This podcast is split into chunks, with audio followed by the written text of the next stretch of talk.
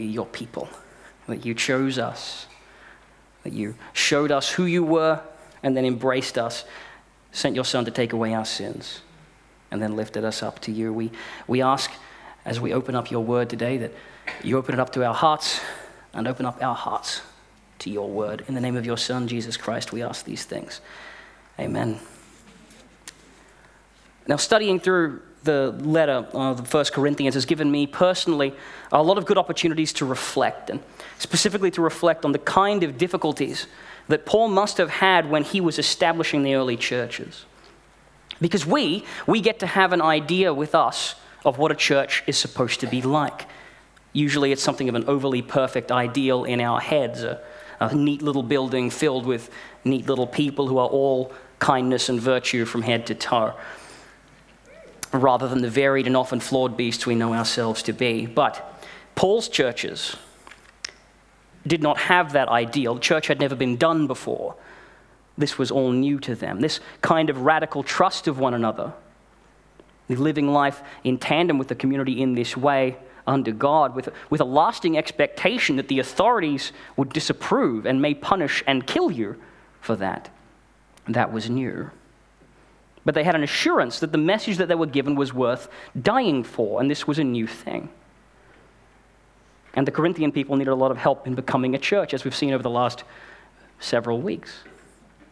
Many of the issues that Paul addresses in his letter, the ones that we've already been over, are matters of practice and morality. We have a, a case of a man carrying on an affair with his mother-in-law, a divided, celebrity-centered loyalty to certain church leaders, matter of head coverings on women in church or not, of bringing one's own food to communion or not, of food sacrificed to idols or not.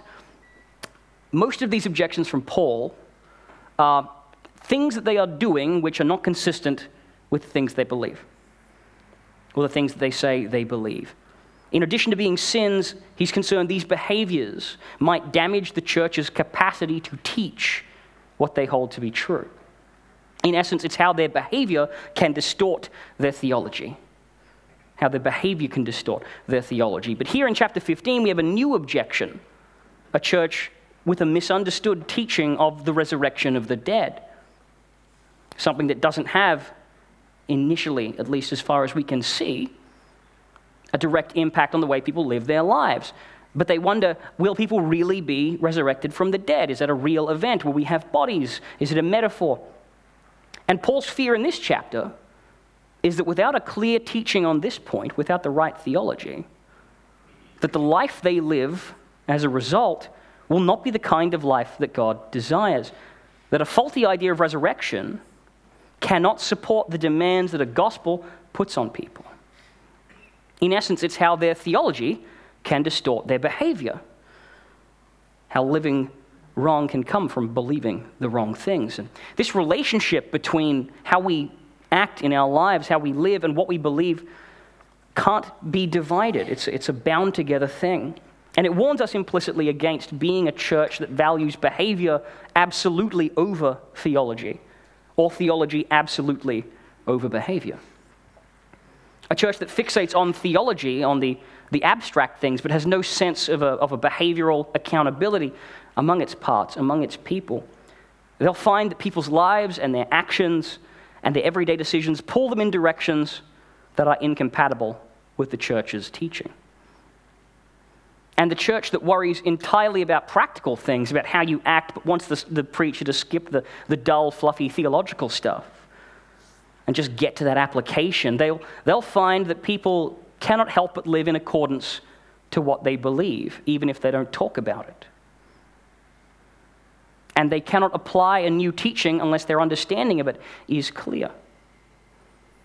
So these two things are bound together.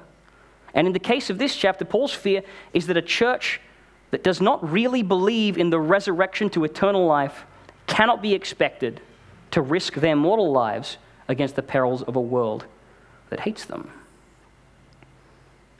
Because riches stored up in heaven are no better to a dead man than those who are uh, storing up riches on earth.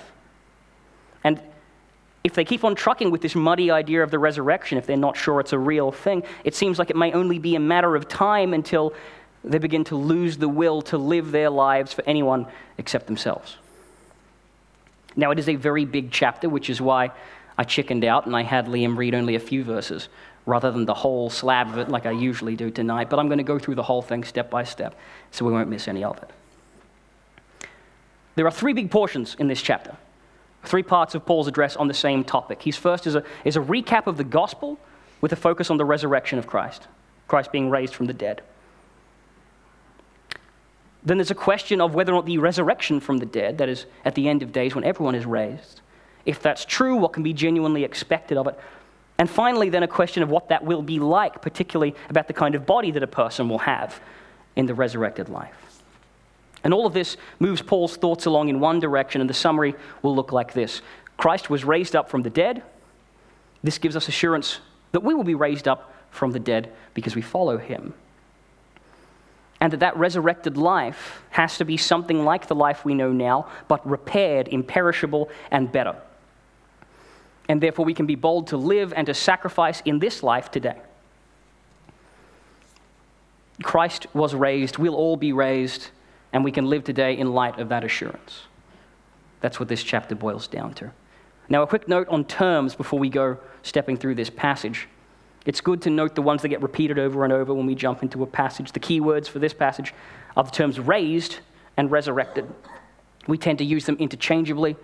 Paul has a slightly subtle Uh, a slightly different meaning for the ways he uses them here. We, we use them interchangeably in our discussion of things, and we know what we mean when we say them. We say Christ was resurrected and that we will be raised up from the dead. But it's useful to note how here Paul uses them in a particular way. To be raised up from the dead, as Paul's talking about, is that action of God returning a person to life with all the implied replacement and upholstery of their body that is required. God raised Jesus from the dead. He raised Lazarus from the dead, et cetera, et cetera. But Paul uses the term the resurrection of the dead to mean the, the en masse event at the end of time, the end of days, the resurrection of the dead as the occasion when God will raise everyone up from the dead. To be raised up from the dead is to be taken out of that category. You are taken out of the dead. But the resurrection of the dead is the prophesied time when God empties out the earth and the sea of the dead entirely, robbing death of all of its power and completely undoing the effects of death on mankind. And that way everyone stands judged before him. So, let's get through it. We'll recap with verses one to eleven. They go like this. Brothers and sisters, I want to remind you of the gospel I preached to you, which you received and on which you have taken your stand. By this gospel you are saved, if you hold firmly to the word I have preached you. Otherwise you have believed in vain. For what I received, I passed on to you as of first importance, that Christ died for our sins according to the Scriptures, that he was buried, that he was raised on the third day according to the Scriptures, and that he appeared to Cephas and then to the twelve. After that, he appeared to more than five hundred of the brothers and sisters at the same time, most of whom are still living, though some have fallen asleep. Then he appeared to James, then to all the apostles, and last of all, he appeared to me also as to one abnormally born, for I am the least of the apostles, and do not even deserve to be called an apostle because I persecuted the church of God. But by the grace of God, I am what I am, and his grace to me was not without effect. No, I worked harder than all of them, yet not I, but the grace of God that was with me. Whether then it is I or they, that this is what we preach, and this is what you believed. So Paul brackets the core events of the crucifixion as the heart of the gospel. He says, this is what we taught them, this is what we taught you, and that, and that even he, as the latecomer to the party of apostles, he preaches the same message as the other twelve. It's a consistent message. There's really no give in this area. That is the only grace. Now, it's under the grace of God that through this message that has taken him from one persecuting the church to one being persecuted for the church, that's the only gospel by which one can be saved, and it's how he taught them it. And that failing to believe that message is, as we said in verse two, to have believed in vain. A fairly scary line. Now, this is Paul establishing the theological baseline for the rest of what he's talking about in the chapter. Christ died, according to Scripture, and rose again according to Scripture. And in the case of first century churches that need proof, hundreds of people saw him both die and then show up alive not long after. They had eyewitness reports of the death and the resurrection, and he mentions them for people's perusal here. We ourselves have the eyewitness accounts accrued for us in the Gospels to assure us.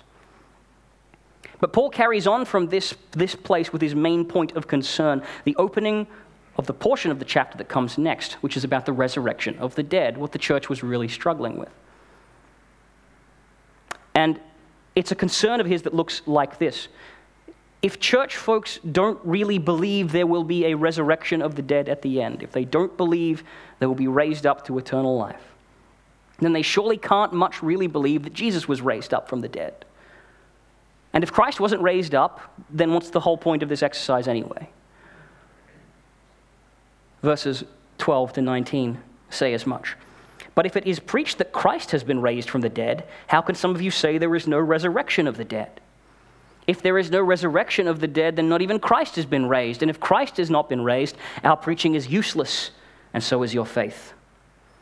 More than that, we are then found to be false witnesses about God, for we have testified about God that he raised Christ from the dead. But he did not raise him if, in fact, the dead are not raised.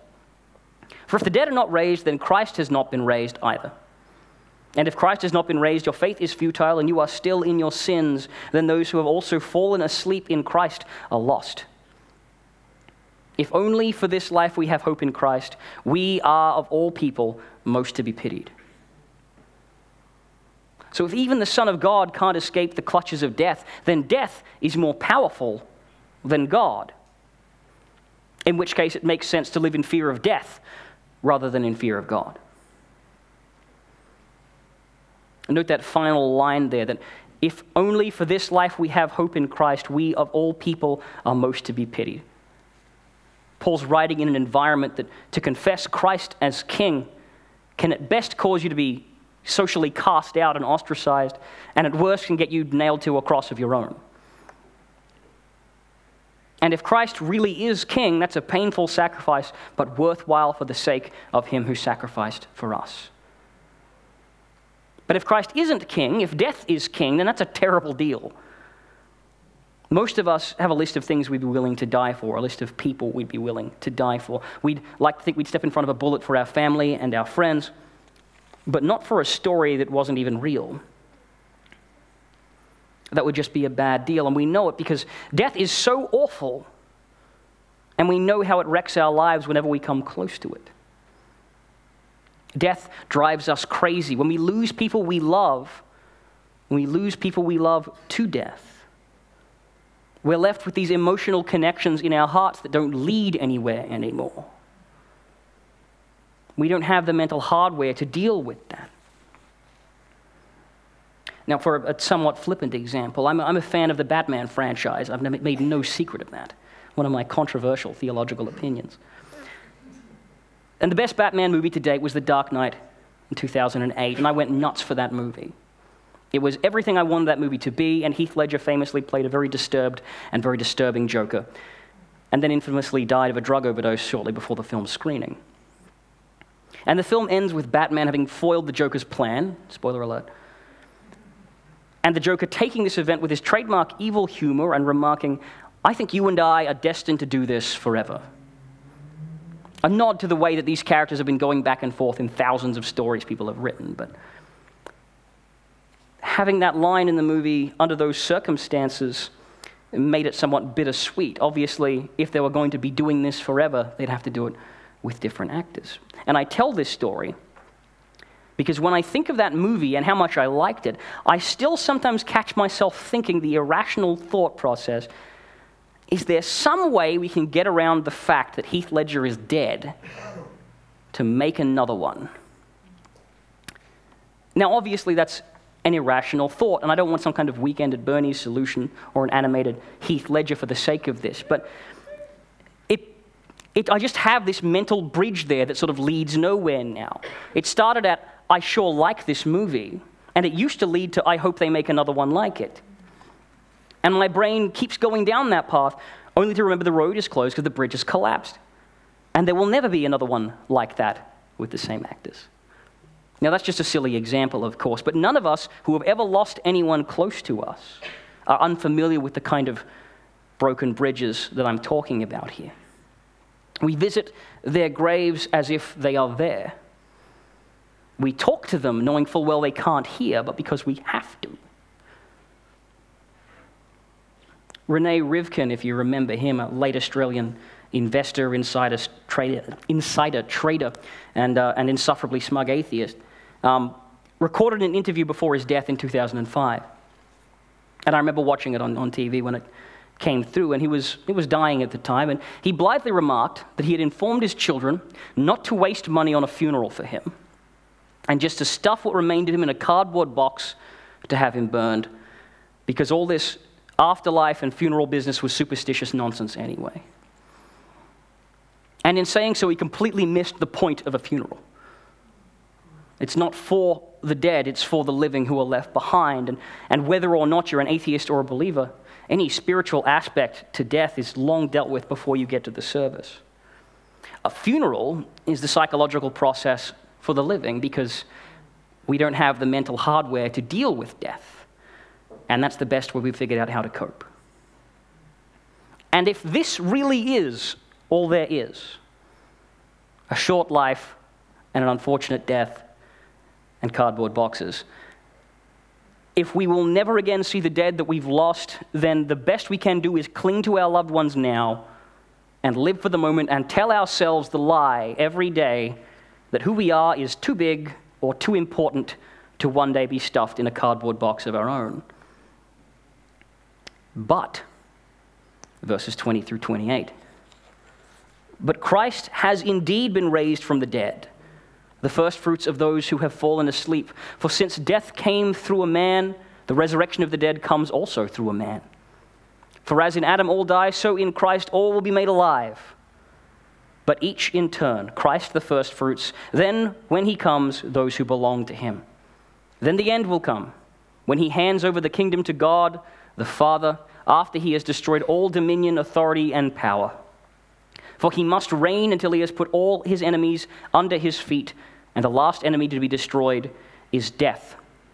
For he has put everything under his feet. Now, when it says everything has been put under him, it is clear that it does not mean God himself, who put everything under Christ.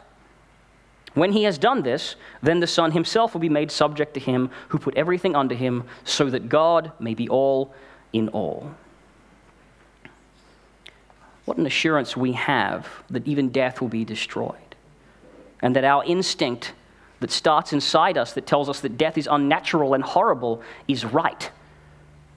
And one day it will be put right. We worship the Lord who was sent as a man to become not just Lord over man, but to die and then become Lord over death. Not just Lord over the living, but pouring life even into the dead and having lordship there too, so that no corner of creation is too far from the mercy of God, and that then God really is all in all. Praise God. Now, it wouldn't be a chapter of Corinthians if it didn't have an interesting thing we had to uh, carefully, forensically explain. So what comes next has historically been a little bit confusing. They talk about the baptism for the dead. So let's look at that, shall we? Just for a laugh. Now, if there is no resurrection, starting at verse twenty-nine, if there is no resurrection, what will those do who are baptized for the dead? If the dead are not raised at all, why are people baptized for them?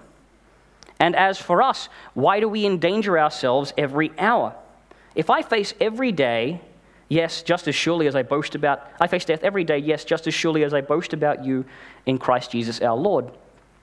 If I fought wild beasts in Ephesus with no more than human hopes, what have I gained? And if the death are not, dead are not raised, then let us eat and drink, for tomorrow we die. Do not be misled. Bad company corrupts good character. Come back to your senses as you ought and stop sinning, for there are some who are ignorant of God, and I say this to your shame. So what are we talking about here? What is baptism for the dead?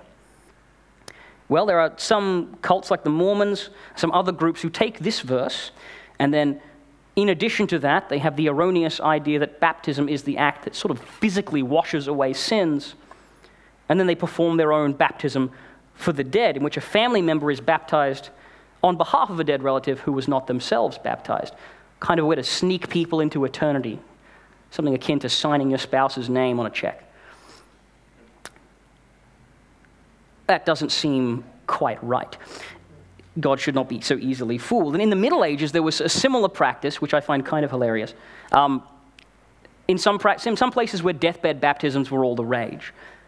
Because folks had acquired this superstition, this, this weird notion that baptism was the thing that actually washed away all your sins. But not the sins you'd commit after baptism, only the early stuff, and you'd have to pay the difference in purgatory after you died. So then it became a, a challenge to sort of game the system. The closer to death you could make your baptism, the less time you'd have to spend in remedial spiritual torment. Now, the problem with this, aside from the fact that it's not true and not biblical, is that occasionally you'd get a noble who was too clever by half and was dying on his deathbed, and he'd call for the priest, and the priest would race to his bedside but get caught in traffic. And by the time he got there, then the Duke of wherever was actually dead and unbaptized, for that matter. Whoops. Now he's going to hell on a technicality. So what they would do in this situation, what some folks would do, is they would have someone, a servant maybe, crawl under the bed, and then they'd perform the baptism on the body with the guy under the bed doing the responses as kind of almost a ventriloquist situation.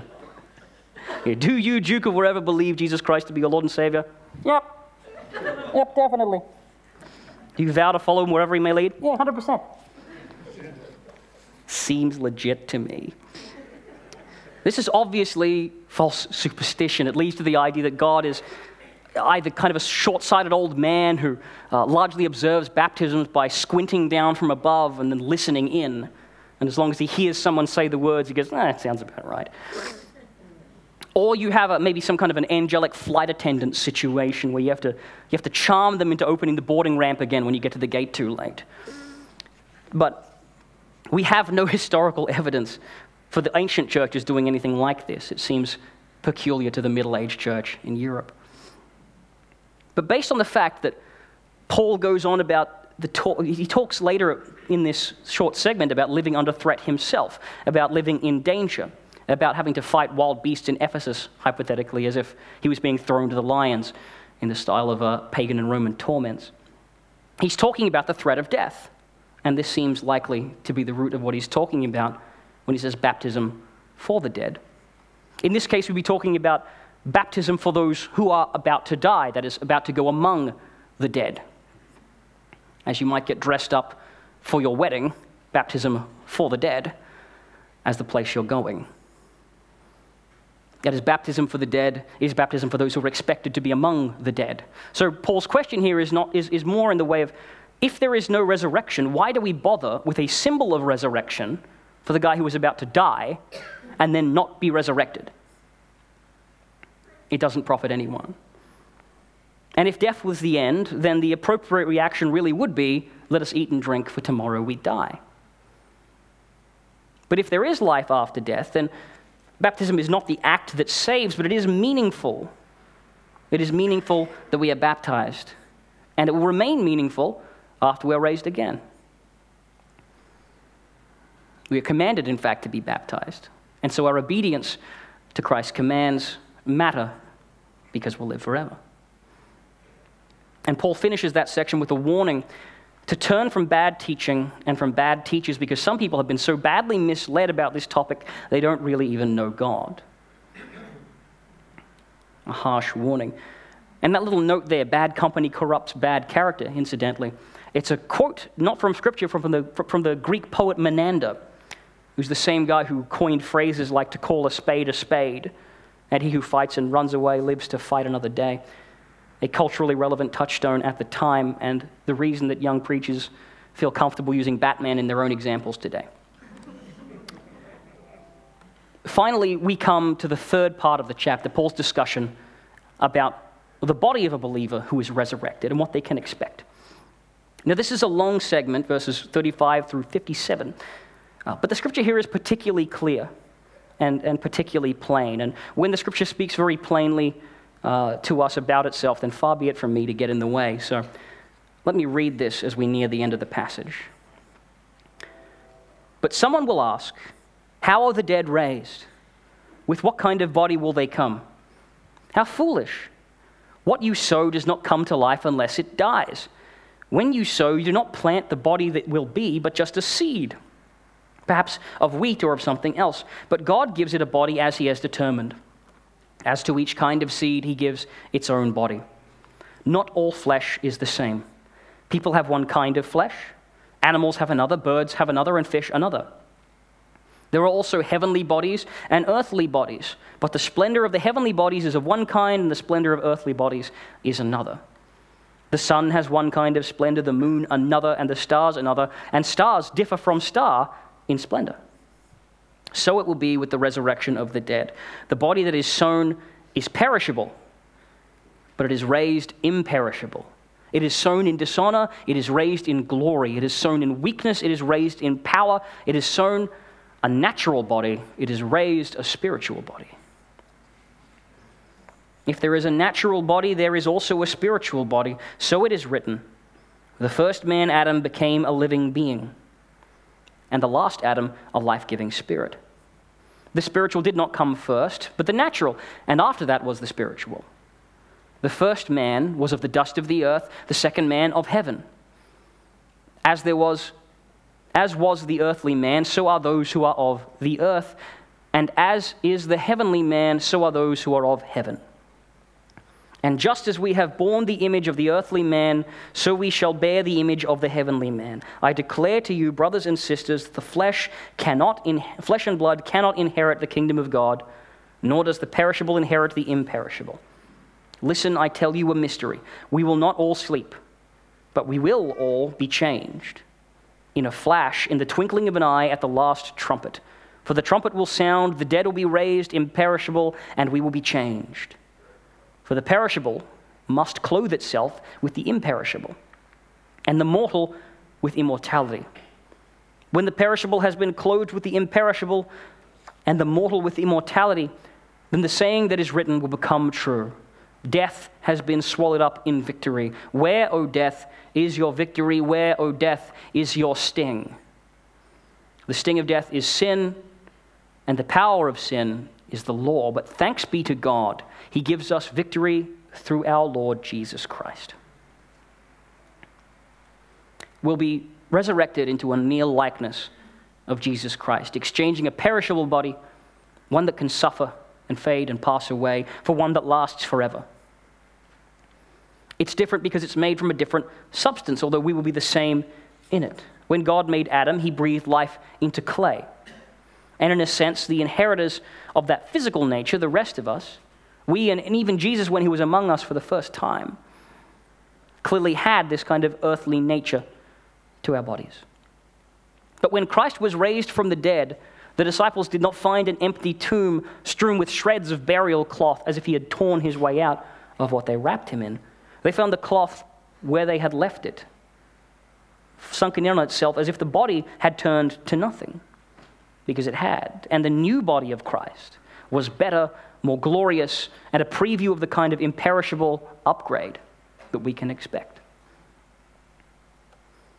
Now, this has interesting follow-on ideas that we don't really have time to chase tonight, like the fact that Christ's resurrected body empowered him to walk through walls, and, and how some of his followers did not recognize him when they first saw him until he pointed that out to them. And the fact that in a, in a hypothetical Garden of Eden where Adam didn't sin, Jesus would still have had a reason to come to promise Adam an upgrade to this eternal body, a change from an earthly nature to a heavenly one.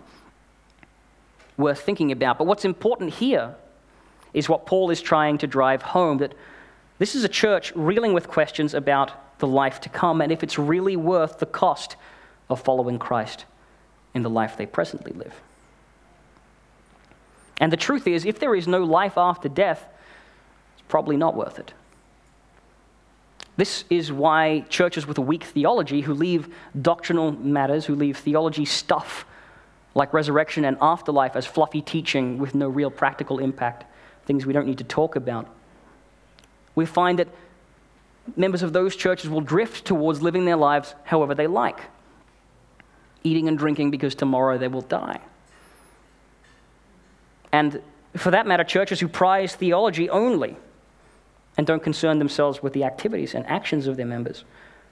We'll find that in, in a culture that screams to them to live while they're alive and get all living done they can, that their members will struggle to believe what they're being taught.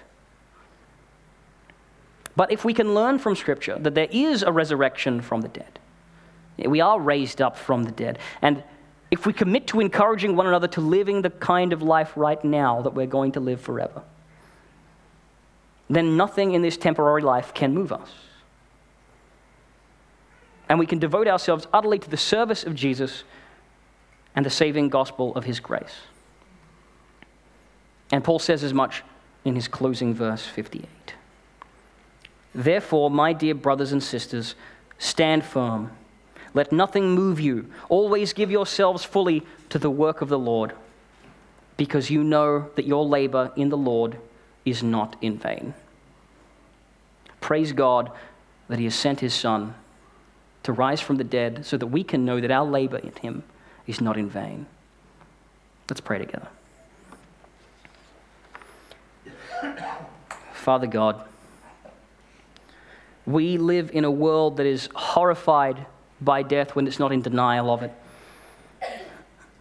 And we have the assurance that death is just the last of your enemies to be put under your feet. We praise you for the way that you've set us free, both from fear of our own death and with an assurance of life eternal with you, and from so much of the pain of losing loved ones whom we long to see again in your coming kingdom. We know that we do not believe in vain, so help us live like we believe it. May the world look at us, your children, and know that we have an assurance of a life that does not end, that goes on free from sin, free from pain, and available to all those who would call your Son their Lord. And we pray this in the name of Jesus. Amen.